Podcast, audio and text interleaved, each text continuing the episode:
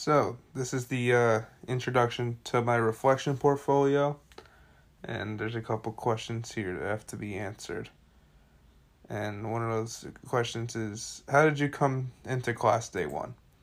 Well, with writing, I was never really good at it. It was always something that I usually pushed away, mostly because, to my understanding, I never had teachers that made me feel like I should write about a certain topic.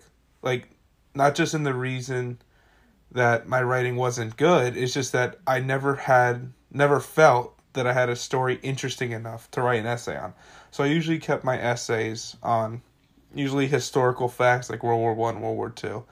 And coming into the class, it really changed because it made me believe that I have a story to tell and that I could transfer it onto paper.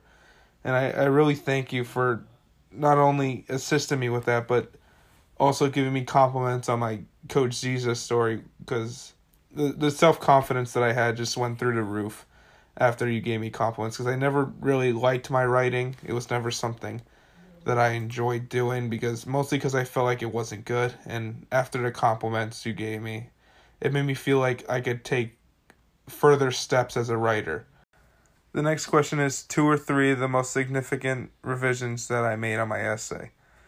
Um, the first one was choosing the topic. I, I changed the topic from, I can't remember what, but I know the story of Coach Ziza wasn't my first assignment. It wasn't my first task. The next change was I deleted a couple paragraphs that talked about Coach Ziza's life and added the football aspect to it to make it more of a liter- literacy narrative um, changing those. I believe it just became a biography of Coach Ziza instead of a literacy narrative. So I ended up in the middle deleting one or two paragraphs to make it into the literacy narrative part with the football language, which is part of literacy. And the final thing is the conclusion. Um, obviously, with the skills that I've been given and the amount of self confidence that I have boosted will obviously make me write a little bit more controllable, make my writing more controllable, and make me want to strive to write an essay about a story of my life. But it doesn't always have to be a story of my life. It could also be about historical facts, like I used to write.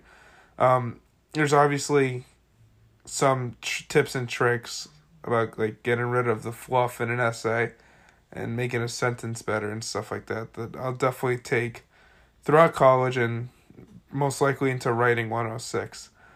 Uh, my intended career path, I plan to be a police officer, so writing essay is similar to writing a report of a crime scene, so that's definitely going to help me later on. Um, especially with detail and stuff like that, which I've been working on, and I hope that I'm doing a good job. So, uh, this is this was the reflection part of the portfolio, and uh, thanks for listening.